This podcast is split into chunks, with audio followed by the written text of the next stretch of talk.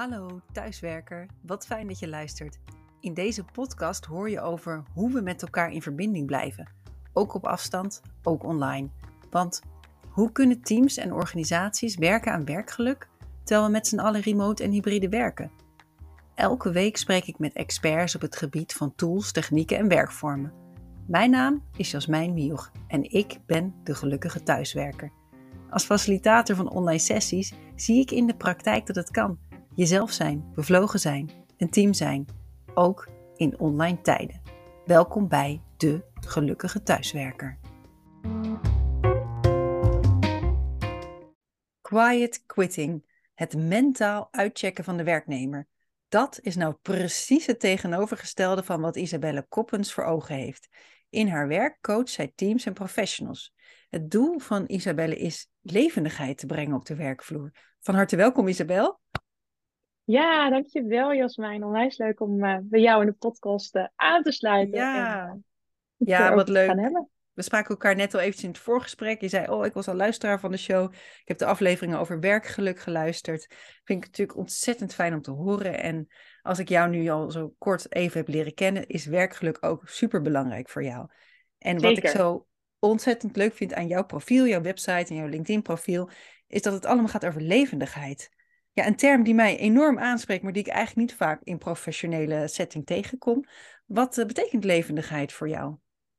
Ja, levendigheid, klopt. Ik, uh, toen ik uh, de bedrijfsnaam uh, moest kiezen, ben ik gaan zoeken naar woorden die eigenlijk passen bij mij en, en de, ehm, ja, de energie die ik breng en wat ik ook breng in organisaties. En zo kwam ik, zo kwam ik uit bij levendigheid, omdat het heel mooi eigenlijk samenpakt, een stuk positieve energie. Um, het, het, het, gevoel waarin je ja, gelukkig bent, doen wat, doet wat je leuk vindt, um, een stukje blijdschap ervaart, positiviteit. Uh, dat, dat zit daarin. En ik um, ja, ben heel erg ervan overtuigd van als je doet wat je, wat je leuk vindt, waar je energie van krijgt, dat je dan ook echt het gevoel hebt dat je uh, levendig bent, dat je alive bent, zoals we het dan ook in het Engels zeggen. Maar dus en als je dat niet bent, ja, dan, dan, kan ik me niet voorstellen dat je dan gelukkig bent. Dus het, het, het haakt heel erg aan op werkgeluk en op positieve energie en bepaalde ja, staat van zijn eigenlijk, uh, die ik iedereen uh, toewens. Wat ontzettend uh, mooi gezegd. Levendigheid en energie. Ik merk de afgelopen afleveringen van de podcast De Gelukkige Thuiswerker dat energie veel voorkomend thema is. En inderdaad is, is hoe jij het nu noemt, het energie, het levendig zijn, werkgeluk. Het, het hangt gewoon allemaal heel erg mooi samen. Dan begon ik deze intro met quiet quitting.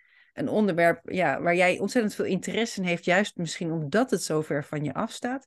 Kan je iets meer vertellen over dat quiet quitting, wat het is en uh, hoe mensen en organisaties dat misschien kunnen herkennen? Ja, een tijd geleden, zo, zo zeg maar november, oktober, kwam er heel veel in het nieuws over quiet quitting.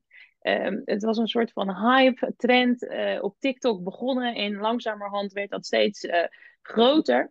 Um, quiet quitting houdt eigenlijk in dat je uh, soort van afhaakt, hè, mentaal afhaakt of mentaal uitcheckt op je werk. en mensen die, die, die van, van 9 tot 5 en verder niets, geen andere extra taken meer aannemen of geen stap extra meer willen, willen zetten. en aan de ene kant uh, werd het heel erg bejubeld. Van, vooral omdat het veel voorkwam bij jonge mensen. Zo van nou, heel goed dat ze hun grenzen aangeven en niet zich laten overwerken. Want het was, werd weggezet als soort van recept tegen burn-out. Um, en aan de een recept voor een goede werk-privé-balans. Ja, ja, ja, precies. Goede werk-privé-balans. Maar als je echt goed over nadenkt, dan denk, dan denk ik, hoe dan? Uh, quiet quitting houdt is eigenlijk in dat je mentaal uitcheckt. Hoe kan je nou dat accepteren dat je mentaal uitcheckt in je werk? Hè? Je hebt, uh, werk is zo'n belangrijk onderdeel van je leven. En als je werk doet waar je niet blij van wordt en niet leuk vindt, uh, en het je eigenlijk allemaal niks meer uitmaakt, dan kan ik me niet voorstellen dat je nog gelukkig kan zijn, zeg maar. Het, privé misschien wel, maar uiteindelijk als je in je werk niet gelukkig bent, ga je dat het privé ook merken. En, en vice versa. dat gaat zo samen. Um, dat ik uh, ja, best heel erg uh, van verbaasd was van dat dat een soort van trend aan het worden was. Ik dacht van, hoe kan dit? Um, je, ja, daar, daar moet het toch iets mee, zeg maar. Uh, ja, want even voor de luisteraar, quiet quitting betekent niet dat je echt je baan opzegt of ontslag neemt. Nee. Het betekent dat je gewoon blijft werken maar zonder levendigheid eigenlijk, zonder echte motivatie. Precies, je, je checkt mentaal, mentaal uit, je bent heel bewust, net voldoende aan het doen om maar net niet ontslagen te worden. Ehm, ja, niet gelukkig in je werk. Minimale inzet, ja, precies. Ja. Uh, vermijd overwerk, uh, nou, tevreden met een beperkt resultaat. je voelt je je een beetje afgestompt of opgesloten in je baan, verveeld, saai. niet zo enthousiast. Nee, nee dat allemaal niet. ja, maar ja, ik kan me voorstellen dat, dat werkgevers luisteren, HR-mensen, die, die denken, collega's, hoe herken ik dit? Is dit iets wat ook bij mij speelt? Hoe, hoe kunnen leidinggevenden dit wel of niet herkennen? Nou, ik denk dat je het um, wel goed kan herkennen in de zin van uh, als mensen, als het werkdruk hoog is, uh, en dan bedoel ik echt hoog, uh, waarbij er ook nog een tekort aan personeel is, is dat wel het recept voor ja, dat het ook de druk zo hoog komt te liggen op de mensen die er al zijn. Hè? Dat heeft er ook mee te maken. Um, dat, dat het heel moeilijk is om, om echt bij elkaar te blijven. En uh, dat het um, juist belangrijk is om in verbinding te blijven met elkaar. En, uh, en als je. Uh, je kan het denk ik alleen maar herkennen door in contact te blijven met, met je collega's. En in gesprek te blijven. En oprecht te vragen van hoe gaat het nou met je? En het antwoord goed is even niet te accepteren. Maar gewoon door te vragen op wat is dan goed? Of zeg je nu alleen maar goed omdat je dat we verder gaan, uh, ga snel de inhoud in. Uh, maar laten we nou echt even, even stilstaan bij, uh, bij hoe het met je gaat. En, en ook door te vragen op van ja, wat geef je nog energie in je werk? Wat vind je leuk in je werk? En ehm, niet, niet, ja, geen genoegen te nemen met het antwoord goed. En maar snel weer door te gaan. Ik denk dat die verbinding en interesse in elkaar, dat dat, dat, dat de sleutel is om erachter te komen hoe het echt met iemand gaat. En of ze, of ze ja, aan mentaal uitchecken zijn of zich juist eh, nog heel levendig en energiek voelen in, uh, in hun werk. Ja, we zitten allebei heel erg te lachen. We zijn ook allebei teamcoach die verbinding op de werkvloer echt super belangrijk vinden. Maar stel je voor, er is nu een leidinggevende die luistert en zegt, ja, het zou kunnen dat ik te maken heb met quiet quitting of mensen die zich niet zo verbonden voelen meer met elkaar of op wat voor manier die energie en die levendigheid missen. Wat zijn dan stappen die zij kunnen zetten om daar een verandering in te brengen? Ja, nou ja, je noemde het al eventjes, wij werken allebei als teamcoach. Uh, dat is uh, natuurlijk één, uh, één ding. maar waar ik als teamcoach ook veel mee aan de slag ga, is vooral ook van, hebben, wat is het ideale plaatje? Als je een, een, een beeld mag schetsen of erover na mag denken van ja, hoe ziet ons team er in de toekomst uit? uh, over, over drie jaar of over vijf jaar, wat doen we dan met elkaar? En hoe werken we dan samen? Hoe ziet dat eruit als je daar een tekening van mag maken of een film uh, mag opnemen? Uh, of dat echt eventjes eh, visueel mag maken op wat voor manier dan ook. En in, in Teams doe ik dat ook met heel veel creatieve materialen. Leg ik altijd van alles neer. En denk, nou, ga maar eventjes brainstormen, teken het maar uit. Uh, schets met kleurpotloden en. Ja, ja, er ligt uh, klei, er liggen van die... Uh, ja, je, je, je, hebt ook kleine kinderen, ik ook. Nou, dus uh, dan pak ik knutselbak eventjes en neem van alles mee. Um, en dan zie je mensen soms ook kijken van waar heb ik dat nou weer voor nodig? Maar dat heb je niet per se nodig, maar het geeft je net even een andere dimensie om, om even uit de flow te komen en in een beetje ja. creatieve mindset te komen van het brainstormen en het het indenken van hoe ziet dat er nou uit als we over vijf jaar heel fijn samenwerken en als team met elkaar verbonden zijn. Hoe zijn we dan aan het werk en wat zie ik dan? Um, en hoe kan ik het zien als zou ik een vlieg aan de muur zijn die meekijkt in een vergadering? Wat zie ik dan gebeuren? hoe, over um, vijf jaar. Ja. Over vijf jaar. Waarin... Dus dat is een, een mooie eerste stap. Visualiseren, maak het tastbaar, wees creatief met elkaar. Ja.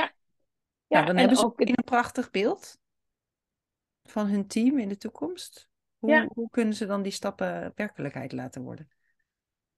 Nou, waar ik ook uh, dan volgens ook veel mee aan de slag ga. En als je dat beeld hebt, um, dan kan je er ook nog twee scenario's eigenlijk van maken. Stel dat het wel lukt en stel dat het niet lukt. Uh, als het nou allemaal niet goed gaat, uh, we komen daar niet bij dat, bij dat doel, bij dat ideaalplaatje. Hoe komt dat dan dat we daar niet zijn gekomen? Welke afslag hebben we gemist of welke beslissingen hebben we genomen die ertoe zijn gaan leiden dat het helemaal misging? Uh, of hebben we mensen uh, gemist daarin? Of wat, wat, is er misgegaan? En aan de andere kant, als het dus wel lukt om daar te komen, hoe komt het dan dat we daar zijn gekomen? Welke stappen hebben we gezet? Welke elementen zijn dus eigenlijk cruciaal daarin geweest uh, om bij dat succes te komen, bij dat ideale plaatje? Um, en als je die twee scenario's naast elkaar legt, want vaak in teams splits ik dan het team op. En zeg ik het ene team gaat aan het doemscenario werken, en het andere team aan het successcenario, het droomscenario. En, en, laat ik ze presenteren alsof ze een persconferentie geven. Dus dat dan uh, de rest van het team ook, ja. uh, ook in de kring eromheen en, en, en, en, zo in achter een tafel zitten. We geven een persconferentie. En uh, dan analyseren we het samen van wat valt er nou op tussen beide scenario's? Welke rode draad kan je eigenlijk ontdekken in beide scenario's? Um, oftewel, wat is er bij het een aanwezig en bij het ander afwezig? Die zie je vaak al heel snel. Uh, en kan je dat heel makkelijk vertalen naar, oké, dus wat hebben we met elkaar te doen als team? Waar moeten we naartoe? Uh, welke stappen moeten we gaan zetten? Wel, welke elementen zijn dus cruciaal voor, de, voor, welk, voor de condities tot succes eigenlijk? Um, en um, wat moeten we daarvoor doen? Dus we krijgen een uh, soort van actielijst, een to-do en uh, not to-do. Ook, uh, wat moeten we ook vooral niet doen? Die ook, echt die ook hen... even opschrijven. Ja, ja, maar die ook echt uit hen zelf komen. Dus dat vind ik wel heel krachtig uit dit, dit voorbeeld. Ja. Heel mooi. Ja. En wat voor soort interventies kun, je, kun je dan aan denken? Wat, of is dat heel verschillend per team? Ja, dat is, dat is heel verschillend. Maar vaak zie je wel heel erg de kracht van het team erin terug. Van als we maar bij elkaar blijven, of als we elkaar maar blijven opzoeken. En uh, dat, dat komt vaak wel op een manier daarin terug. Van als we elkaar kwijtraken, dan gaat die weg, of dan valt die uit. Of uh, nou, dan wordt het team vaak kleiner in een doemscenario. En in het droomscenario blijft dat vaak overeind. En zit daar toch wel de sleutel van uh, voor, voor het verder kunnen. Dus echt het met kunnen bouwen op elkaar. Ja, uh, ja. Nou heet deze podcast natuurlijk De Gelukkige Thuiswerker. En ik werk vooral veel met teams die samen willen, die echt gelukkig willen samenwerken in verbinding met elkaar. En waarvan een deel soms op kantoor werkt en een ander deel uh, thuis, en hybride. En de gesprekken die ik begeleid gaan vaak over hoe werk je nou samen. Kom je dat soort problemen ook tegen? Ja, nou zeker uh, nu thuiswerken natuurlijk zo normaal is geworden. Uh, ik zei het net al even tegen jou in het voorgesprek van thuiswerken was voor mij altijd al heel normaal, maar niet voor iedereen. Um, en uh, nu is dat voor iedereen uh, gewoon ja, part of the job. Um, en maakt het dat ook gelijk een stuk complexer. van hoe vind je elkaar dan nog op afstand? In coronatijd heb ik ook een grote organisatie begeleid waarin iedereen ging thuiswerken. En die waren juist allemaal niet gewend om thuis te werken. En leidinggevende hadden ook geen idee inderdaad hoe ze op afstand uh, moesten leiding geven. Van, hoe doe je dat nou op een goede manier? Uh, tuurlijk, op resultaten waren ze de beste, maar als het gaat over verbinding houden, dat was nog wel eens zoeken. En ja, die vraag zit er nog steeds wel in. En ik denk dat, dat je elkaar, um, dat dat face-to-face contact nog steeds eigenlijk het belangrijkste is daarin. Dus dat te organiseren waar dat kan. Uh, thuiswerken wanneer, het, uh, wanneer dat niet hoeft, uh, zeg maar. En daarin je momenten kan vinden. maar ook tips die ik daar ook veel heb gegeven van één op één gesprekken. Natuurlijk is het fijn als je elkaar live kunt zien dan voor die verbinding. Um, maar het kan ook door bijvoorbeeld samen te bellen en even een rondje te gaan wandelen. dat je een, een wandelgesprek doet. Dat geeft ook al zoveel meer diepgang dan dat je telefonisch of achter een Teams elkaar ziet. Uh, omdat je juist op een ander ja, niveau eigenlijk uh, weer met elkaar contact maakt. Omdat je in beweging bent en uh, echt even uit alle afleiding bent. ja, dus dat, echt tijd nemen om te luisteren naar elkaar. Dus wat jij net ook noemde, ja. dat een van de sleutels tot het succes is voor een, een levendig team eigenlijk. Luisteren ja, naar elkaar, interesse tonen.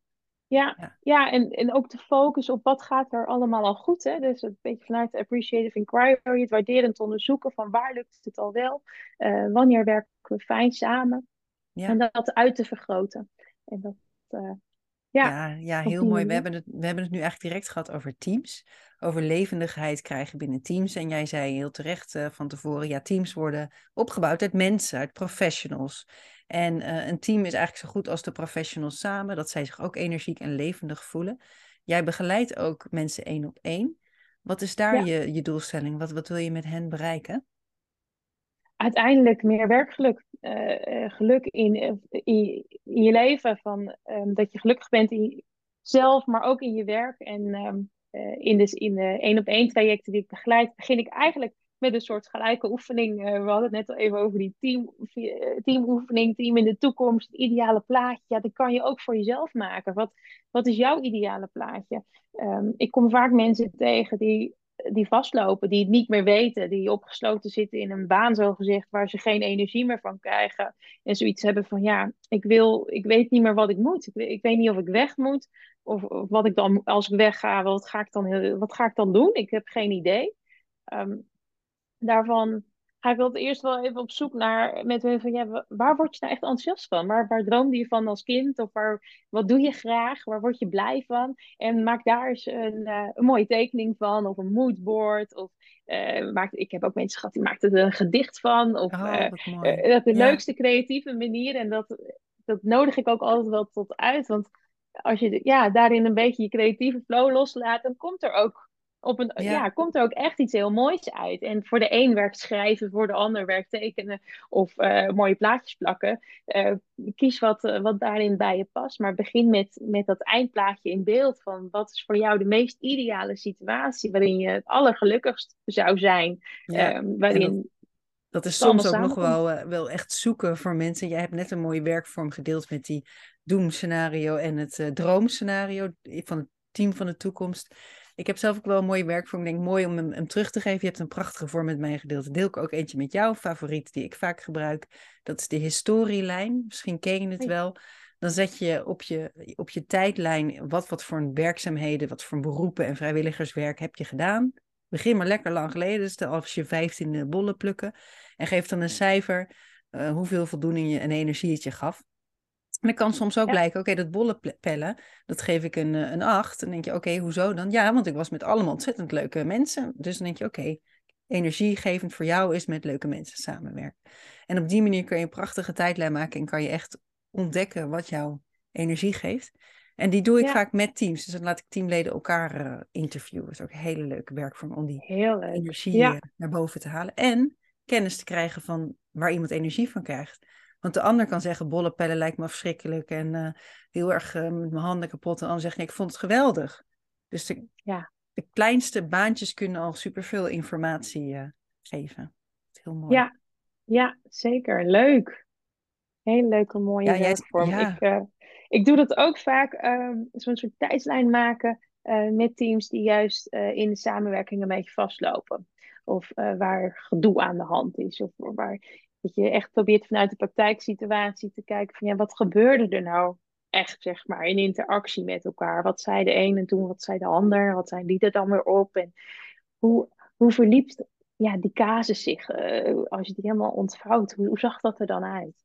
Uh, en dan vanuit verschillende perspectieven, daar haal je ook zoveel uit. Ik, heel, ik vind uh... het wel heel knap wat je nu vertelt. Want veel teams hebben denk ik gedoe en misschien zonder dat ze het echt durven erkennen. Hoe uh, krijg je dat dan toch boven water? Ja, nou, eh, op de een of andere manier heb ik de laatste tijd um, verschillende teams begeleid waar toch iets aan de hand was, zeg maar. Waarin toch een beetje gedoe was of uh, ja, conflict soms zelfs wel. en waarin het dan wel ook wel moeilijk is van ja, hoe vind je elkaar weer? daar, hoe vind je elkaar weer terug? Want ooit was het misschien wel heel fijn of heel goed, maar er is iets gebeurd uh, waardoor dat er uh, het een en ander ja, veranderd is.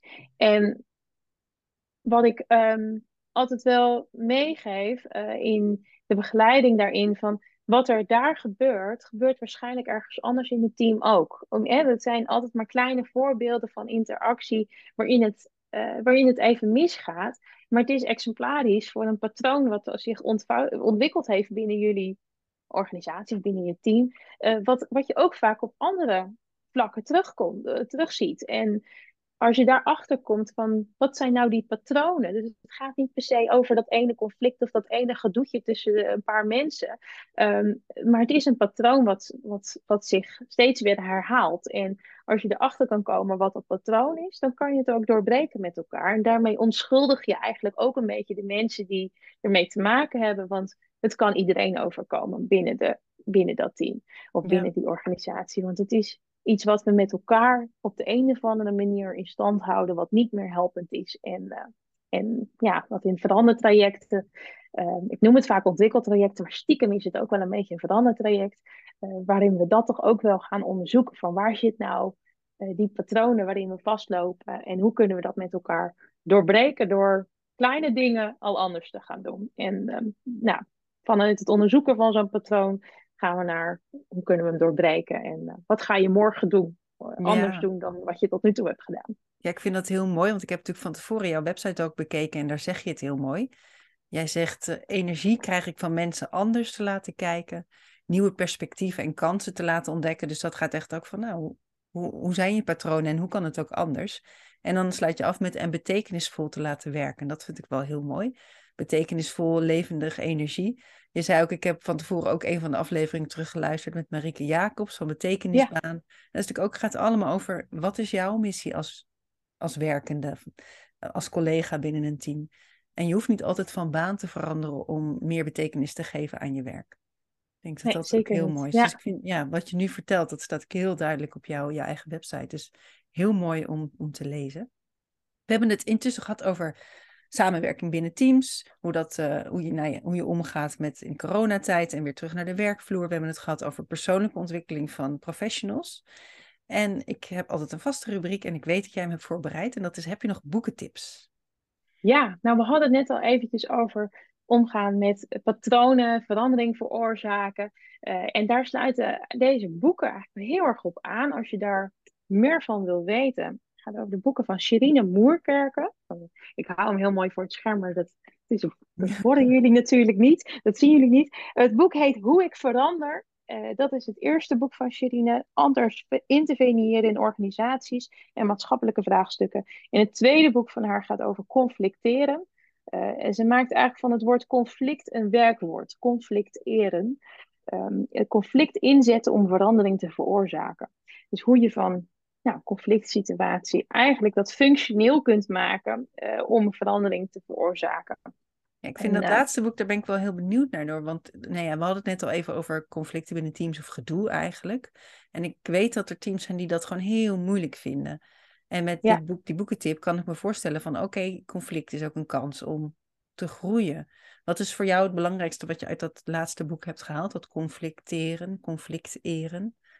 Nou, wat, zij, uh, wat ik daar heel mooi van vind, ik heb jaren geleden bij Sherine ook de opleiding uh, gevolgd, het veroorzaken van verandering, interveneren met uh, precisie en passie. En wat zij achter op het boek ook schrijft, dat vat het eigenlijk wel heel mooi samen. Ehm, vaak zeggen teams, we willen met alle neuzen dezelfde kant op. Het klinkt heel comfortabel, maar daarmee kan je maar één richting uitgaan. Je hebt verschillende perspectieven en belangen nodig om echt in beweging te komen. En voor complexe maatschappelijke vraagstukken hebben we vooral meervoudig, interdisciplinair en conflicterend handelen nodig. Conflict in samenwerking wordt meestal echter gezien als een probleem. Men zoekt dan een oplossing in het conflict te hanteren, beheersen en zelfs vermijden. Maar interventie- en veranderkundige Sherine Moerkerker pleit ervoor om het conflict niet te schuwen als, en om het dysfunctioneel conflict functioneel te maken.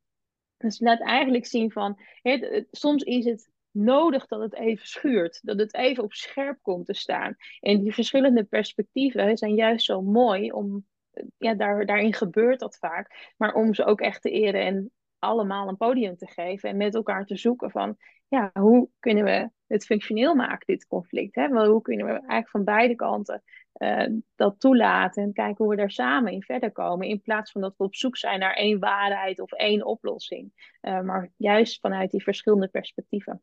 Ja, ontzettend mooi. Als er nu mensen zijn die zeggen, die luisteren van, oh, bij mijn team worden conflicten eigenlijk vermeden of uh, er ontstaat een tegendoe. Hoe, hoe kunnen ze nou een begin maken met daar wat, wat losser mee om te gaan of van die conflicten juist een kans te maken? Nou, wat, wat je vaak ziet in conflict is dat het heel erg persoonlijk wordt getrokken. Eh, iemand, er is altijd een soort van iemand die dan het gedaan heeft of uh, die, die bij betrokken was. En uh, ik denk de eerste stap is om dat al los te koppelen. Het ligt niet aan die persoon. Het ligt aan het systeem of aan de situatie waar, wat we met elkaar hebben gecreëerd. Als, als iemand anders in de schoenen van die persoon had gestaan, had hij waarschijnlijk hetzelfde gedaan en was waarschijnlijk hetzelfde gebeurd. Als we dat al beseffen, um, dan ben je al een hele stap. Want dan kan je er meer boven gaan hangen en gaan observeren van wat is er nu echt gebeurd. en dat het niet aan die persoon ligt, maar aan elkaar, aan, aan, dat we dat met elkaar hebben veroorzaakt op de een of andere manier. dan kan je hem ook gaan ja, uitzoeken eigenlijk van wat gebeurt er nou eigenlijk allemaal in, dit, in deze situatie. En waar gaat het al wel goed en waar, waar gaat het ook niet goed? Wat, wat loopt er wel lekker, wat loopt er niet lekker? En op die manier, uh, ja, dat, dat te bekijken en niet zozeer op één persoon te gaan, gaan al je pijlen te richten. Want al zou je die persoon verwijderen en je neemt een nieuw iemand aan en zet hem op dezelfde stoel neer, hoogstwaarschijnlijk komt hij in dezelfde situatie terecht en gaat hij uiteindelijk in dezelfde ja, stappen lopen. En dat, uh, dan gaat het niet oplossen. Ja, ja, ik zit naar jou te luisteren en te denken, is conflict dan ook gewoon onderdeel van die levendigheid binnen teams? Of moeten we conflicten vermijden? Moeten we ze omarmen? Wat, wat doet het met onze levendigheid en onze ja, energie? Ik denk dat het goed is om, om ze te omarmen. Uh, want daarmee, eh, als je probeert te vermijden, dan druk je toch een bepaald perspectief de kop in. Uh, en dat is, dat is zonde, want dat doet ook iets met je levendigheid. Dat doet ook iets met je werkgeluk als je niet jouw perspectief mag delen. De, de, dat, dan voel je je niet gehoord, voel je niet die herkenning of waardering. Um, en ieders perspectief, ieders waarheid is er één. En die mag verschillen van die van iemand anders. en dat zie je vaak ook. Uh, iedereen kijkt vanuit zijn eigen bril naar, naar hetzelfde, uh, maar ziet net even iets anders. Nee, ik denk dat zo de cirkel ook alweer rond is. Want we begonnen met quiet quitting. En dat is toch dat mensen stoppen met zich gemotiveerd gedragen en, uh, en afhaken eigenlijk. En ik denk als je conflicten negeert en denkt, nou ja, ik, ik spreek me maar niet meer uit. Ik laat mijn perspectief maar niet meer zien. Dat dat ook een vorm van quiet quitting is. Ja, ja. ja dat denk ik ook. En dan dan neem je het dan een beetje voor lief. Van nou ja, prima, het zal allemaal wel. Het, laat het gewoon gebeuren. Een stapje naar achteren. Ja, dan, eh, dan ga, je, ga je in de quiet quitting, ja.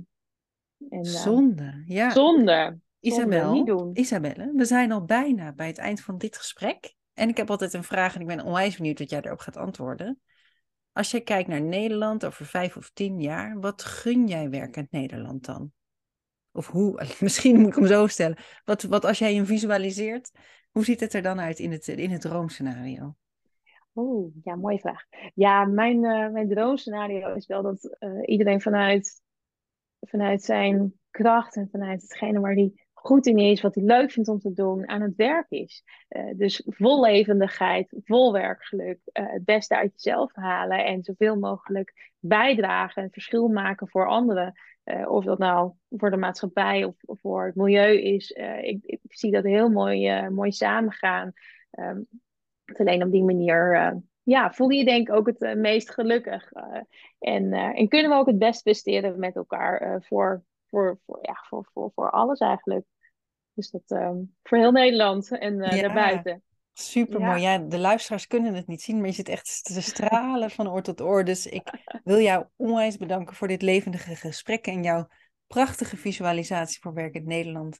En laten we er met z'n allen voor zorgen dat we de conflicten omarmen en uh, veel meer energie krijgen. Zowel persoonlijk als in de teams. Dankjewel, Isabelle Koppens. Dankjewel, Jasmijn. Dank je wel voor het luisteren naar De Gelukkige Thuiswerker. Heb jij zelf tools en tips die iedereen moet kennen? Laat het me weten. Of heb je een prachtig praktijkvoorbeeld? Bel me dan gerust. Vond je deze podcast de moeite van het luisteren waard? Laat dan een review achter en deel de podcast in je netwerk of op social media. Veel geluk iedereen!